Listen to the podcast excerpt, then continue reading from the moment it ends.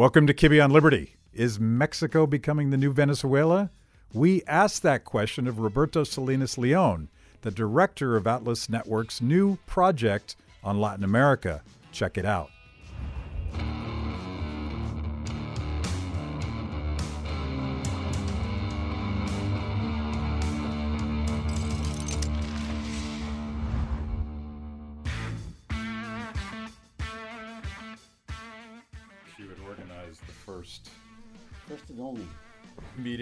Meeting of Mont Pelerin in Mexico City, 19, no, in Cancun, Cancun. January of 1996. It was supposed to be a, a regional meeting and turned out to be more like a general meeting. Pull a little bit closer, Everybody, there you go. everybody came, even though DC was hit a, with a huge snowstorm that Yeah. uh, prevented some of our best uh, and brightest to, to be able to join us.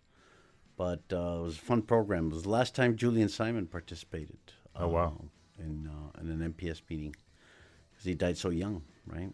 Yeah. And uh, no, it was great. It was great. Difficult to organize, but uh, So, so give people a little bit of your of your background. I, I saw that you uh, you are a member of the Mont Pelerin Society, which I am as well, uh, which is where classical liberal economists and philosophers f- famously gathered at the at, at the in the darkest days after World War II to try to figure out how to revive the idea of freedom. Uh, but you also went to Hillsdale College, so Yes. we, we have some similarities. Give us give us a little bit of your background.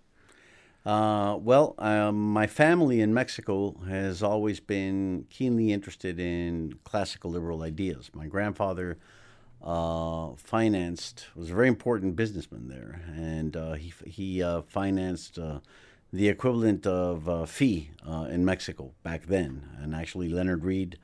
Uh, Foundation for Economic Education was good friends with Muso Ayau, who was also good friends with Agustin Navarro Vasquez he was my professor uh, in Mexico and, and is the person that got me into this. Well, he and my father. my, Yeah. my father was an important uh, contributor to the cause uh, uh, as well. Uh, and back in the day, there, was a handful of seven, maybe ten people, fifteen at the most, and we had to uh, um, we had to exchange these ideas basically in in, in, in silence uh, and uh, and with a watchful eye to not making um, government terribly aware or terribly uh, uh, angry at what we were saying and doing. Uh, and so uh, when I finished my degree, I later studied philosophy um, and political theory. And uh, when I went back to Mexico in the late uh, 80s and early 90s, this was when Mexico all of a sudden started thinking about trade with the rest of the world, price liberalization, get rid of price controls, get rid of industrial policy, try something new after a devastating cycle of uh, currency crises and peso devaluation and runaway inflation, and it is, it was, it, it was just a disaster what uh, Mexico suffered through between 1970 and especially 1982, and then the adjustment was extremely painful. Uh, and, and so this new breed of so-called technocrats comes in with Salinas de Gortari and, and his economic team, and later Ernesto Zedillo. That despite the trials and tribulations of Mexico, um, all of a sudden you're basically arguing for the what you think are the right policies, such as open trade, such as uh, much greater private participation in different sectors of the economy, telecom, energy, electricity, infrastructure, uh, manufacturing, what, uh, uh, what, what have you. So that's part of what's got me very much into the uh, in into the mix of trying to support a certain policy and a certain intellectual stance in Mexico. Uh, quite apart from everything that's happened, what I'm happy to say is that the third and fourth generations of young kids that are coming today, we're no longer uh, three or seven or 15. It's more like maybe 400 or into the thousands, and uh, uh, they're, they're, they're kids and they're, they're millennials that are they flirt with all kinds of ideas, but they, at the bottom, I'm, I'm, I'm, I guarantee you that they have a libertarian core, and that's something very good to see. I see that. I see that all over the world uh, through through the Atlas Network and through Students for Liberty and other organizations. I get a chance to speak um, all over the place, and you know, particularly in places where there isn't necessarily a, a classical liberal tradition, a tradition of of free market economics. There seems to be a lot of hunger And a I, lot of hunger, yes. and I think part of it is is understanding what big government is actually all about. You've you've seen it. Your your family has suffered under it, and and the other part is your ability to Google alternatives. So I, I tend to be sort of wildly optimistic about the future of liberty everywhere, Mm-hmm. including Latin America. But you um, you uh, you're you, you sort of wear at least two hats right now, and, and you may be a visiting professor as well. But you're you're head of you're president of the Mexico Business Business Forum. Forum, Yes.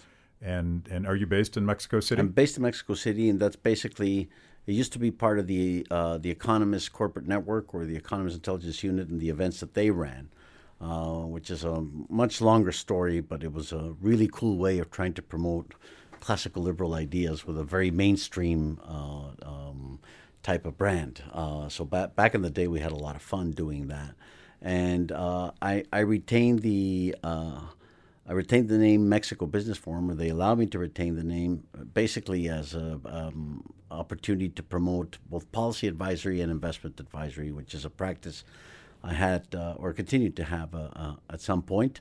Uh, and and recently with Atlas Network, uh, I've joined their I've joined their Center for Latin America as as director, and I, what I think is a, a timely and wonderful effort that they're trying to put forward. Tell us a little bit. Of, and by the way, there's apparently uh, the president is flying over us because there's endless airplanes coming over our heads. But we will proceed forth anyhow. Uh, tell us a little bit about about the Atlas Network initiative because you're you're not just working now in Mexico, but you're working across Latin America with with partners who are who are focused on promoting free ideas in in every country, right? Yeah, and and and and also in the U.S., uh, the U.S. and Canada, and trying to and trying to promote a much greater understanding of what's going on in in, uh, in Latin America. As it is, we can't talk about Latin America as a homogenous region. It's a, a I mean, uh, every country has its different particularities and its different idiosyncrasies, and sometimes within those countries you have very different regions. Yeah. Uh, certainly, that's the case with Mexico, where northern Mexico is much more North American than southern Mexico, Mexico, which tends to be much more third world and and and uh, and backward. Um, but, uh, uh, but but these are there's always a, a fascinating moment, fascinating um, tendencies to see in Latin America.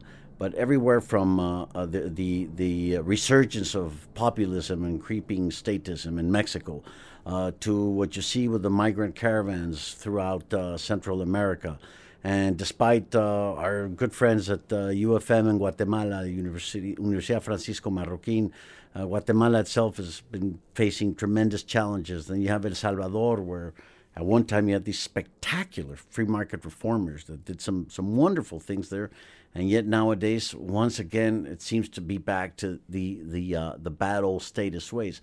Honduras, which is a basket case, even though that's one of the regions that has some of the most out of the box and creative thinking that comes out of the free market world, using blockchain to protect private property rights and contracts. I mean, really, uh, really cool stuff. Um, and then uh, perhaps Panama is is uh, is uh, is a site that uh, that gives us uh, some hope as far as uh, the example is concerned. Uh, 20 years ago, Colombia was a basket case. It continues to be a basket case, but uh, nevertheless, it has made such tremendous progress in the, taking the steps in the right direction uh, as, as as far as trying to consolidate a more open society. Uh, Venezuela, unfortunately, the, the, the, the way it's imploded, uh, the, the the changes in uh, the changes in Brazil, and now Argentina, Chile, that is probably the country that is most. Um, it would be the one that has the, uh, the, the, the most claim to become a second world country throughout Latin America. Um, and, uh, uh, and, and, and you, you, mentioned, you mentioned this hunger before. Um, part of what we're trying to do at the center is basically to let our 90 plus institutions that are members of the Atlas Network to talk to each other, basically, to facilitate conversation with each other because that conversation leads to ideas about what's going on in Honduras that might help uh, the institutes in southern Argentina that perhaps might inspire somebody in the southern part of Brazil to maybe do something as far as uh, an anti-crime program in uh, in uh, in Colombia, and also uh, uh, to increase networking with some of the magnificent institutions all throughout the United States and and, and Canada. So it's uh, I think it's a very timely and important effort. And that's I mean that's particularly specifically my agenda for today is I think I think uh, we Americans probably don't spend enough time thinking about our friends to the south, specifically Mexico, but but but Latin America more generally.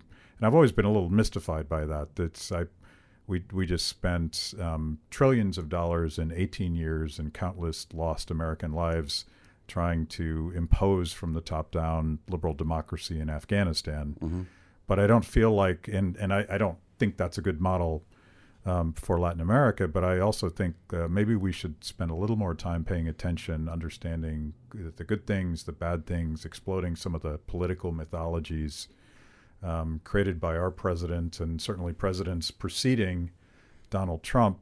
And and I wanted I wanted to to to walk through all that today. I saw you speak in New York a couple days ago, and you particularly focused on a lot of the bad things that are happening with the new um, president in Mexico. Yes, Mr. Andrés Manuel López Obrador.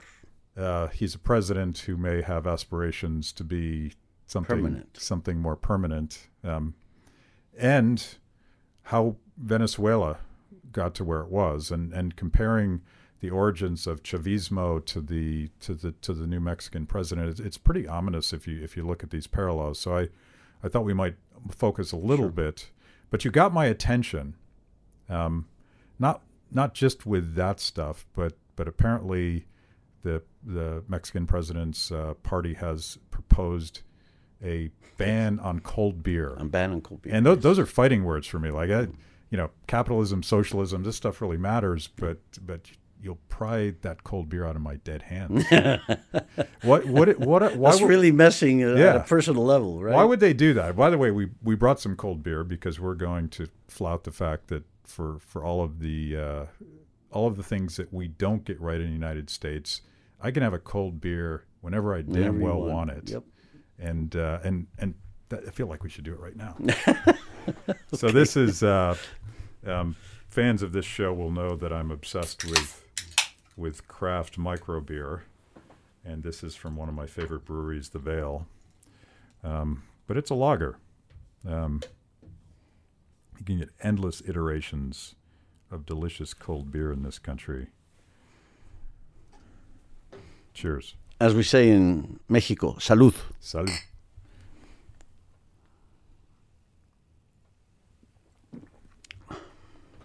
Perfect, that is cold. Perfectly chilled. and I, I, don't know what I would do if it was 100 degrees out. But what what right. what on earth? Um, why why would any government want to ban cold beer? I think it's a demonstration of the type of thinking that uh, Andrés Manuel López Obrador's party and his ilk is uh, uh, is, is, is has developed. Um, I like to think. I, I'm sorry if I get a little bit philosophical here, but I like to think of López Obrador as a would be, I think he thinks himself as a would be St. Benedict mm-hmm. that is going to come and save society from the barbarians at the gate and turn people into virtuous citizens. And and some of his followers may think that part of that virtue ethic involves well, you can no longer drink beer because beer leads to diabetes and leads to bad things, or it leads to getting drunk or drunk driving, or it leads to things that are not approved by the uh, imperial father, um, uh, Lopez Obrador. Even the name of his party is very revealing. It's the movement of national regeneration. And if you study those words carefully, that's a profoundly authoritarian yeah. uh, um, uh, concept, the idea that I'm going to regenerate the nation. It is not that it's going to regenerate itself through institutions and through checks and balances. No, no, no. I'm going to regenerate it. I, the leader of the party, am responsible. So I'm, he's almost like a notch above between the archangels and the rest of us common folk.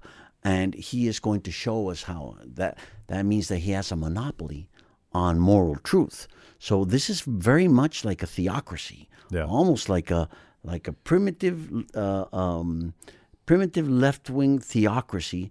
Uh, very much like the Chavismo. You know, the first words that Lopez Obrador said after he won was, "I belong to you, the nation," which is exactly what Chavez said at one point when he when, when when he won the elections. I no longer belong to myself. I now belong to you.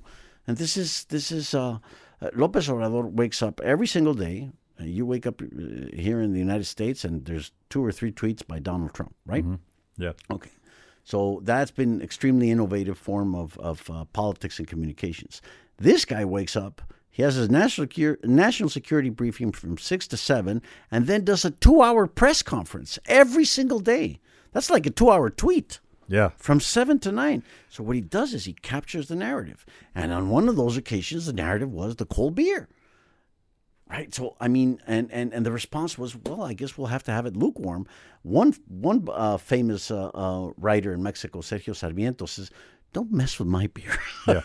Yeah. that was literally what he wrote, uh, and he's a highly respected and widely read uh, um, journalist, uh, well known here in, in, in the United States as well. And he basically said, "I'm sorry." Uh, uh, it was the senator from Morena, from the Morena party, um, a, a a woman who was introducing this piece of legislation. Is sweetheart, don't mess with my beer. Yeah. And and uh, There's a line. There's a line in the sand. but but the line is you're testing you're really testing the limits when you go and consider that you're actually going to be telling people what they can drink my son responded what is it? Now i'm going to have to have lukewarm beer? Instead of cold beer? Why not just beer outright? It would have made things easier. What what's the difference between lukewarm and cold? Is there a certain degree that lopez obrador's wisdom is going to be able to tell us exactly how i'm supposed to have beer what beer i can sell and what beer i cannot sell? This is really uh, this, this is taking the fatal conceit of Hayek? Yeah. To absurdity. It's a reductio ad absurdum of of, uh, of of the fatal conceit. But that's that's very much what this messianic mentality and I know so much more than you do, and I'm going to teach you how to behave and how to be virtuous and a good boy or a good girl. Uh, uh, that that that that kind of mentality. That's those are the absurdities that it generates. Well, you notice that th- that your beer says uh, beer is freedom. So we we have very much used uh, beer, and it turns out cold beer. I didn't even realize that that was part of the the metaphor that we were talking about. Uh, you know, beer is freedom because it for me it started uh, almost two years ago. I was reading an article about the the one remaining brewery in Venezuela, Cerveza Polar and they were announcing that they could no longer acquire the ingredients to make beer. And so, sort of half jokingly, we made a video uh, talking about the the socialist hellhole in Venezuela has now reached peak disaster because if you are living in a socialist hellhole, you, you should at least have a cold beer. At least, yeah. At least, I mean, you you probably need a whole six pack to get to get through the week, and and of course, when you really dig into the story about why they couldn't get the ingredients to make beer, it turns out that it was it was socialist policies and and hyperinflation, and and protectionism and and all sorts of things that we know have created the problem in Venezuela. But you know, for for people that don't really care about Mises and Hayek, um, at, you you do notice when there's no beer on the shelf. Um, Well, I'll tell you something. There's another there's another side to that story, uh, and, and just as you mentioned, Matt, um, uh, beer it, it I think can be a very important symbol of the power of trade and the power of freedom. And actually, Mexican beer has now become world famous. Yeah. And I'm not just talking about Corona, which is already which is not considered a good beer in Mexico, by the way. well, It's it's hailed everywhere else. I, I don't want to pick on Corona either, but it's not considered a good beer in, Oh, okay. in some corners Okay, of, well, of but my their, their universe. their marketing has been spectacular, Right, it's right? genius. But now you have Indio, and now you have uh, Montejo, and Pacifico, and Victoria, and Dos Equis, and you can go into any any any of these wonderful beer uh, uh, places. Uh, as you can go into into the bars today, and you see the vast amount, the vast variety of tequila uh, or mezcal. Uh, beer beer is a good example of what open trade with the rest of the world does to human beings. Yeah. It's we've we've been able to ex- turn it into a fantastic export opportunity, but it also has enabled to generate the resources to be able to import a whole lot of what we couldn't do before. And so in that sense, trying to regulate the temperature of beer, no Yeah. less. Yeah. Not not beer itself, the temperature of beer speaks to the uh, hostility to open markets and let people decide. Let them let them be free to choose if they want it cold, lukewarm, and what kind of beer they want. They, they want Bud. Our our our artisanal beers, uh, um, Craft. craft, Yeah. uh, cervezas artesanales, as we call them in Mexico, they're the great new thing. And you have these kids that are developing and are beginning to find markets, not just in Mexico, but also abroad. And some have failed, but some are already successful. You have Cerveza Allende that is beginning there, and and, and, and, and some that are mixed with, with, with, with mezcal. And, and, uh, and that's the spontaneous order of the market trying to find a new niche, a new opportunity, a new way of, of, uh, of making consumers happier. So it, it, it, is really offensive from a liberty point of view to pretend that you know what temperature I could drink my beer at. Yeah, that's the uh, and and that that broader uh, context of of of protectionism is is a core part. It it seems of, of the new uh, Mexican I agenda. would I would say autarky because they they don't they don't want to mess around with the trade agreement, especially the one with the United States and Canada, knowing full well that it would it could occasion a massive short circuit very quickly and very violently Yeah, in integrated uh, supply chains. And I didn't want to focus. Beer beer is a an, an example of if they do it with cold beer, imagine what they're going to do with rules of origin on auto parts or or uh, or or what are the import export conditions on avocado, mangoes, fruits, flowers, blueberries. Mexico has become a world famous exporter of of, uh, of of blueberries, or whether we can import um, technologies from abroad and, and, and under what conditions we could import them. Because the government of Lopez Obrador has not had any shame in admitting that they would like to basically follow the model of autarky, self autosuficiencia, self sufficiency in energy, in foodstuffs, in infrastructure, and basically Mexico is for Mexicans. And that, for a highly integrated economy as Mexico has been during the past 25 years, is not going to lead anywhere good. that's so. But that theme, like it's and and I I looked up this guy and and some people compare him to Donald Trump, and other people compare him to Bernie Sanders, and And they're both right. and they're both right and they're both right and one of those things is sort of that that zero sum game uh, nationalist anti-trade mentality that by by trading with with other countries you, You lose. somehow you lose and of course the the opposite is true but that that seems to be on the rise it seems to be on the rise in Mexico um, certainly it is it is part of the Venezuelan model um, uh, like explicitly sort of blocking things from coming in and blocking people from leaving is is part of what the Maduro regime has has imposed. But but how do we how do we explain to people the mutually beneficial uh, nature of trade? How how would you explain it if you're making this argument in, in Mexico? I don't have to. I don't have to go very far in Mexico to make the argument.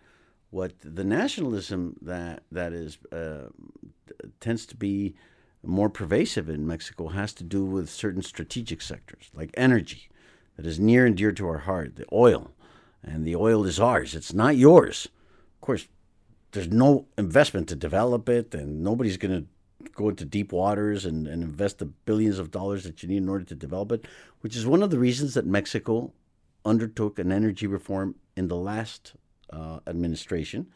That administration, because it also very unfortunately got mired into a whole cycle of corruption and impunity. And now people say, well, it's because of the energy reform and corruption and impunity. So there's a, um, it's, it's failure by association or it's false by association. But it, that's that's actually a, a- misleading argument. But I would tell you that as far as trade is concerned, despite this romance and this nostalgia for the for the autarky of Mexico, you have far broader support. It's only the occasional extreme academic that is going to be against free trade, even with the United States, because you see the enormous advantages that is brought, not just from the side of exports. Mexico exports, very few Americans know this, but Mexico exports $1 billion of manufactured products per day. Per day, which is already, as it is, an incredible sum. But in GDP, uh, once once you calculate it in terms of the differences in GDP between the United States and Mexico, it's, it's a formidable amount.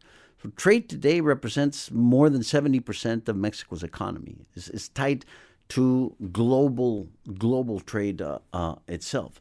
So uh, so that's exports, but it also imports a formidable amount. Mexico buys more from Texas alone than the rest of the 49 states of the United States buy from Texas alone. That's a staggering figure. Yeah. That's into the hundreds of billions of dollars. And that shows you that there is purchasing power south of the border. Now, they did this freely and voluntarily. They weren't coerced to do it. It's not because I'm winning and you're losing. No, you're buying stuff right? Alabama doesn't lose because it buys stuff from Connecticut, or or, or Oregon loses because it's because it buys stuff from Florida. No, you, you trade between there's nobody's lose, loses any sleep if there's a trade deficit between California and New York. Well, maybe in California and New York they do, but uh, uh, but so so why why think in terms of the balance of payments or some fake macroeconomic notion, What you have to look at. Go to the border. That's what I would tell the United States people. Go to the border. Go to citizens of Juarez or Laredo, Nuevo Laredo, Juarez, and El Paso. Despite the violence, despite the ugliness, despite the heat, despite everything, you see people trading stuff and going back and forth every single day, and they consider themselves part of a single region.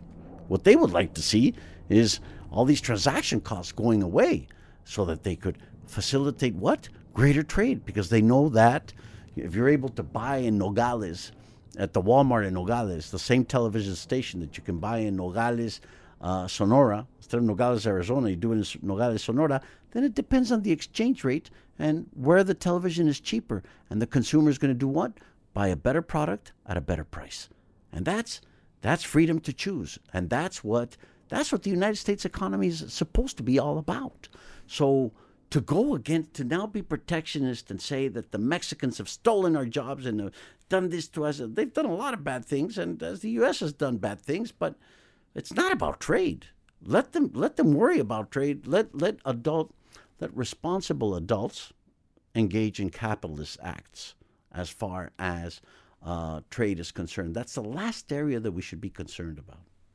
Yeah, it's. I mean, it's genuinely mystifying to me. I, um, I talked to your your colleague uh, Elena Toledo from Honduras, and uh, she was talking about, and we were talking about the caravans that that originate in Honduras and and work their way uh, through Mexico. And Trump has, of course, made a big deal about mm-hmm. this this this invasion. Um, but you and I know that that people don't pack up their families and and walk halfway across a continent because they want to. They they do it out of desperation. They do it because they they don't have an opportunity to feed their children at home.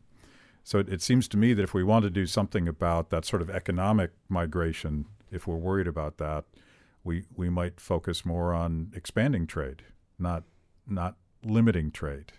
Exactly. And it's not just expanding trade because that's only one of many other conditions, but it, it, it certainly does contribute toward. It's a, one that uh, it's one that we could control yes. through U.S. policy, at least yes. not not restrict it. And I think you could say the same thing if if you, if you want to liberate Venezuela quickly, engage in not sanctions, engage in greater trade.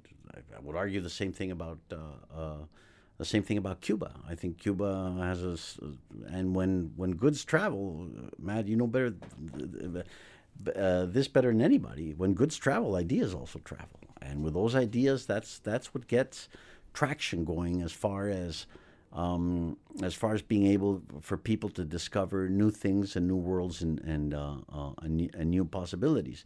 Today, you go to the border or the northern states in, in, in Mexico, and they're a radically different country or region than they were 25 or 30 years ago. You have agricultural zones that turned into world class manufacturing centers.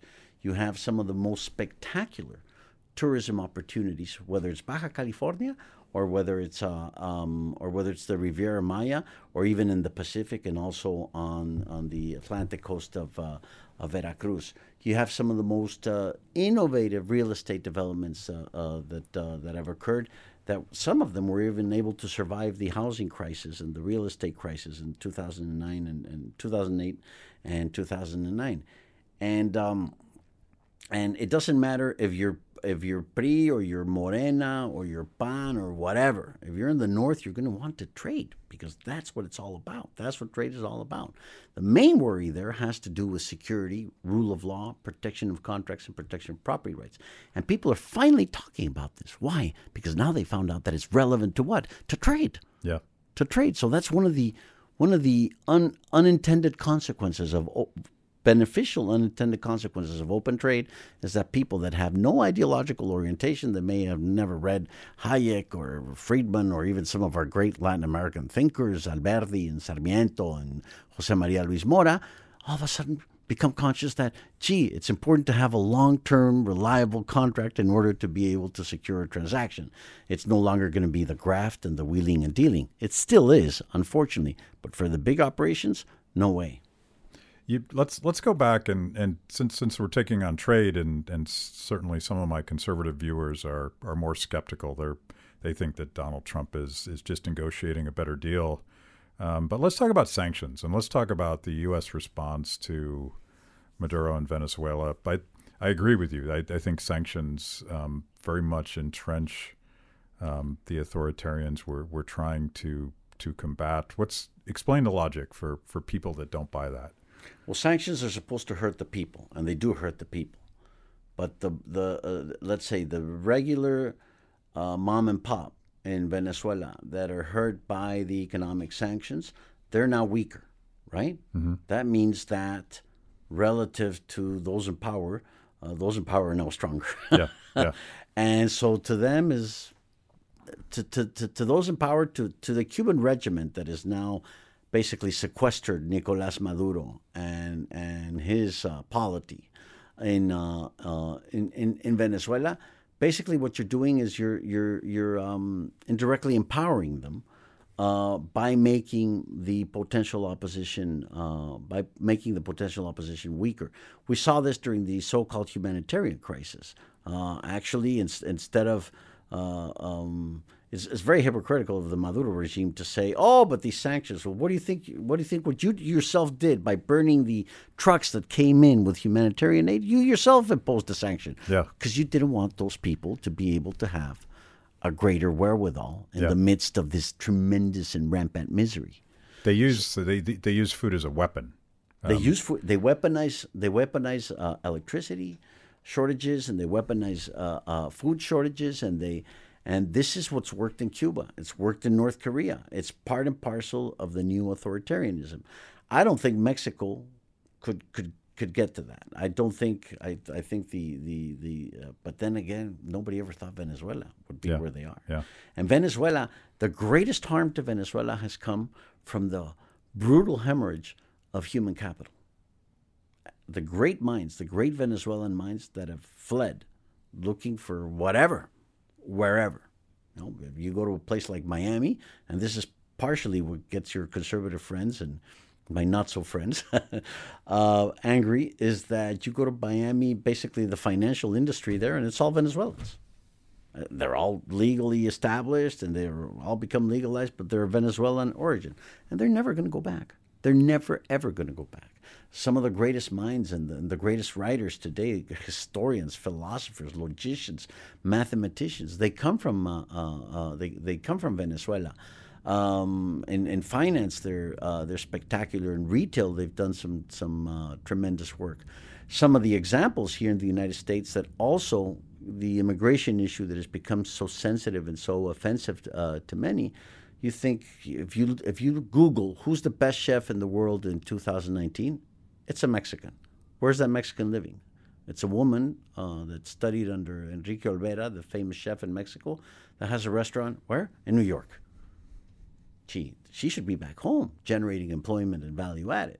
So people don't don't talk about the benefit that, that this woman is bringing here and the loss that we're having in terms of the, the opportunity cost of having exported that human capital, or of Dr. Q, the famous Dr. Q in Los Angeles that operates uh, cancerous brain tumors from people that come all over the world because he's considered one of the top three uh, cancer neurosurgeons in the world and used to be a tomato picker. He, he came into the United States illegally. Now, that doesn't mean that I'm in favor of illegal immigration. I hate the fact that my brothers and sisters from Mexico are crossing the river and crossing into zones that sometimes they get shot just because they're not, they're, they shouldn't be there. Um, but uh, but if we, we look at it from a from from a purely rational or non-emotional point of view, immigration has enormous benefits. I think that represents a great policy challenge of how to be able to accommodate the market needs of immigration in the United States and these migrant caravans and those that are looking for opportunities. They're also looking for opportunities where there are opportunities, yeah. right? Yeah. Canada seems to have, know, we hardly ever talk about Canada, but Canada seems to have a, a more flexible uh, regime despite all their flexibilities in, in, in, in, other areas. Nobody is, nobody is uh, illegally crossing the border into Venezuela today nobody's illegally crossing the border into Venezuela or into North Korea or into Cuba. Maybe it'll be one of these uh, very confused uh, uh, academics. Hmm. There's a fantastic uh, economist uh, specializes in human capital, uh, the economics of education and human capital. Kevin Murphy of Chicago. He was in Mexico recently, and he said, you know, if they end up building the wall for the sake of the United States, I hope it's really tall and really big because it'll take somebody really intelligent and really good to come across. And that's the kind of human capital that we need in the United States. That that's the kind of person that will contribute to value added and to a growing economy, a prosperous and inclusive economy, a sharing economy. Uh, obviously, he, he said it as a as a, as a, um, in an ironic fashion, but I think it was very revealing to, to show that, that, that no, you should be welcoming this capital rather than than uh, than um, turning it into a political um, into a political time bomb, which it has been. So my, my theory on, on the wall and enhanced efforts to to stop illegal immigration is that, um, and conservatives love to say that walls work, and I think I think at the margin, well, uh, walls work. Ronald Reagan certainly didn't think so, but yeah, but walls work in their context for like we're, we're, gonna we're gonna stop the flow of, of illegal immigration and and I think at the margin it, it probably discourages that family looking to come to this country to work and to follow the laws and to do mm-hmm. the things they want to do. Um, but that certainly the people that are not discouraged would be, um, say, violent drug gangs who are making substantial money by getting their products, and it's not just drugs, but it's it's all the things that Donald Trump says is happening. Um, do you, do you buy that? Do do do walls not only um, discourage good people from coming, but actually make it more profitable they for increase, bad people to yeah, to they, figure out a way across? They increase the price of meth and cocaine at the retail level. Yeah. That's all it. That's all it does. Yeah. Because they'll find a way, and as long as you have this voracious demand, or if you have people wanting to consume something. I mean, I think we should be thinking more about the health aspect and about intelligent uh, uh, policies that that contemplate liberalization, or maybe through zones. I don't know. In theory, I would like. I would like for all of it to be uh, decriminalized. Yeah, uh, that's my personal point of view, and and I promise you that personal point of view is also shared by extremely Catholic house mothers and taxi drivers and soccer players and, and taco stand owners It seems to be, have become conventional wisdom. Why? Because when you have over 30,000 people that are murdered and 90% or 95% of that is gang wars, all these horrendous stories about uh, bloodshed, decapitations, and, and, and mutilations and whatnot, that those are basically gangs sending symbols between them. Don't, don't mess with me. Don't mess with my turf. Mm-hmm. Um, and that is a, as a result of the extremely high profit margins that are occasioned by the prohibition in uh, uh, uh, in well the United States, in Europe, and in, in, in Canada, but, but fundamentally in the U.S. So if you put a wall, all you're doing is increasing the price. It's inelastic, right? It's not going to vary. Right. You're just going to instead of the uh, gram of cocaine that goes for 200 or 300 or whatever, and it's now 350. So thank you, Señor Trump. Uh, muchas gracias. Yeah. Because you're certainly not going to stop them, and that that that will empower them. There's, this is not an easy solution. And as far as illegal immigrants, let me tell you, man empirical studies have shown, and this is, I mean, this is, it can be de- the Democrat Bordernomics, or it could be the Migration Policy Institute and the great uh, work that uh, uh, um, that Andrew Selee is doing there, and or or it can be uh, Colegio de la Frontera del Norte. They're going to tell you the Bush Institute, the Bush Institute, published a fantastic study a few years ago by Matt Denhart showing 70% of illegal immigrants from Mexico, they come in on a low-cost flight and they overextend their welcome. So now planes usually fly over So we're, walls. we're talking like a high wall to it would have to be like yeah, really really high a wall. really high wall. And so no, what you need what you, what you need to do is rather uh, compliance has to be easier, and you need to think about schemes where where you make the people willing to participate. And if you want to control migratory flows, well, then you're going to have to be able to participate in lotteries or or or, or and, and, and so make make the illegal the exception to the rule. And actually, for every illegal immigrant going across the border into the United States today, the tendency in the past 10 years has been three Mexicans coming back. Yeah. So those roles have reversed. Yeah. But that's another story altogether. So we need, um, and I, you know, I think there's uh, there's there's confusion on both sides of the political aisle here. Um, Bernie Sanders has complained about the so-called open border policies of libertarians and the Koch brothers, and in, in a lot of ways, he he sounds like Donald Trump when he talks about that kind of stuff. But but there's there are some basic economics that that could inform our policies in in Mexico specifically, and I, I think you, you mentioned it, and I would I would double down on that. Uh, end the drug war is ending the drug war is probably the most um, uh, immediately um, consequential way of pulling the rug out from under violent drug cartels, and that immediately has an impact on the rule of law and and the the the violence that we see in a lot of countries in Latin America that, that are along that that drug food chain leading right up to the border. Um, do you agree with that? Yeah, I do agree with that. Yeah. And there's some proposals that uh, that uh, that have been fielded just for for the sake of conceptual argument. Uh, that uh, maybe what Mexico should do is uh, uh, they should help the uh, DA or the health um, uh, dependency, the the health uh, state uh, organization in charge or whatever, uh, to subsidize the price of cocaine so that it's zero, because there's no way they could compete with that. Yeah. Now you would have a hell of a health problem, but the violence you eradicate it. All the violence surrounding cocaine you eradicate it from day one. So it's just it's a conceptual exercise. It's a, it's a thought experiment, right?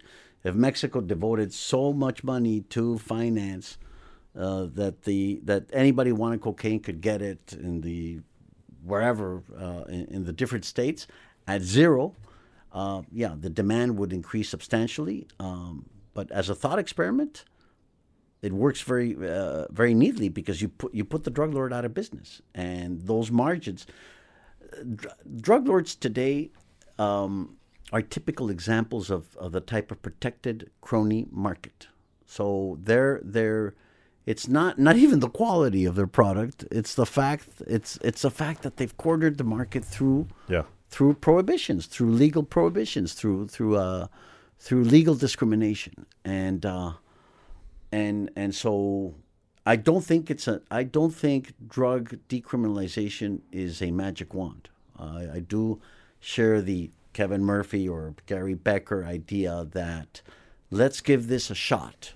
It certainly has a better chance than the drug war, which has produced in Mexico 35,000 uh, um, lives per year uh, and has uh, occasioned just a tremendous opportunity cost and, and, and bloodshed and, and uh, um, um, fear and concern. And, and So let's let's give it 10 years and see what the results are. You know, if in 10 years we find out that the health problem is insurmountable or or whatnot, then we can revisit uh, uh, our strategies. I know that politically it's going to be very difficult, but uh, but never in my mind I thought that in my lifetime I would see a push towards marijuana legalization. And one thing that López Obrador is doing in Mexico and seriously considering is legalizing all parts of the marijuana market. Yeah. And that that I think would be a good thing. Well, we had we had an experiment that we've talked about on this show in, in Portugal, and the the data in the last twenty years, Portugal was infamously the worst place by any measure in terms of uh, drug deaths, drug violence, uh, illness, uh, young people using drugs, and by decriminalizing everything, um, all the data got better. They went from um, the worst in the EU to the best in terms of, of violence and, and death mm-hmm. and all of that stuff. But it's it is even in even in very conservative states like Utah in this country, they just they just passed a referendum that legalized medical cannabis. So mm-hmm. there, there's even some, there, yeah, even there, and it was it was wildly um, supported, popular with Republicans in the mm-hmm. state of Utah. So I think I think in a lot of ways, marijuana is is kind of a done deal in this country. That the people are there. the The Trump administration is has very mixed opinions on this. In some ways, they want to ramp up the drug war. In other ways, Trump himself has has supported uh, certainly medical cannabis and and mm-hmm. other things as well. Um, you said something earlier, and I think this is a is an important um, thing that I wanted to drill down on it.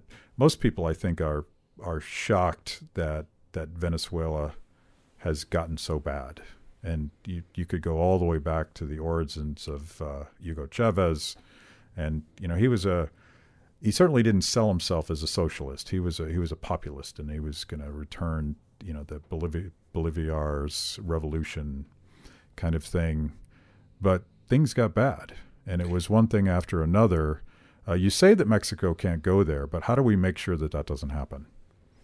I, uh, let me let me hedge that by saying, I hope Mexico doesn't go there, and I don't think that, given the conditions, it it could materialize into the uh, implosion and deterioration that Venezuela is suffering.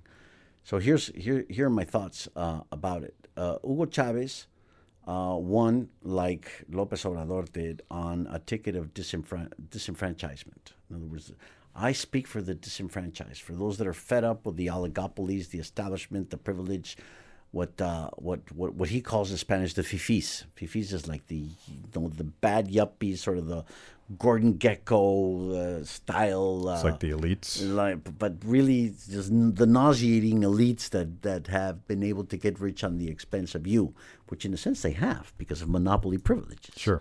So the, the those oligarchs, I mean, there there were several in the classical liberal movement that actually praised the fact that Chavez had gotten into power because they were fed up with the way that oligarchs represented themselves as spokespersons for the market and for openness and whatnot. And that was that was leading us nowhere. And so once he does that, he comes out of the closet. He says he's a Bolivarian socialist and he's going to impose a socialist revolution. But really, I think the socialism was just an excuse to cement power. It's a man sick with power. Mm-hmm. And I think Lopez Obrador is very much what Enrique Krauze, uh, famous uh, historian in Mexico, uh, liberal, classical liberal historian in Mexico, called the tropical messiah. So uh, very much a messiah, but from the tropical state of Tabasco. Yeah. So there's a little uh, uses and customs from Tabasco infused into this um, into this populism. That's why I mentioned Saint Benedict and the local community, and they teach you how to be virtuous.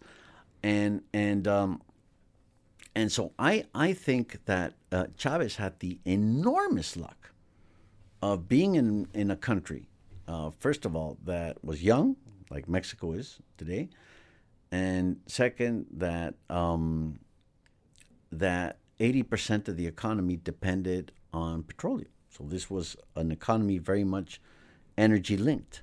And of course, when he comes into power in 1999, 1998, 1999, that's when the big boom, commodity boom starts.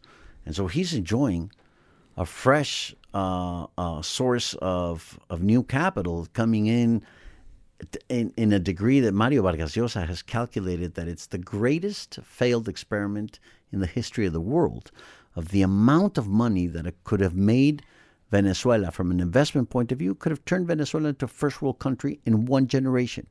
And it was squandered away with handouts and with political patronage and whatnot.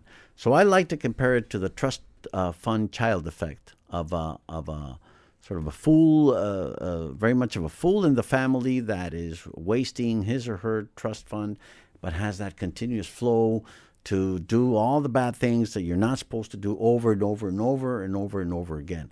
The same thing happened in Argentina with high commodity prices. It's sort of the, the morphine that kept coming in was hiding all the really bad things that were going on in terms of the legal reforms or, or the policy initiatives.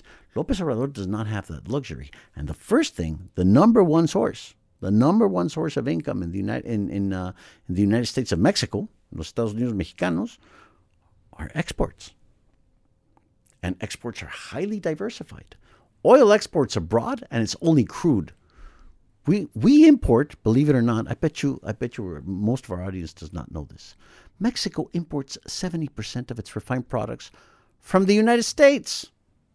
We buy our most of our gasoline comes from the United States.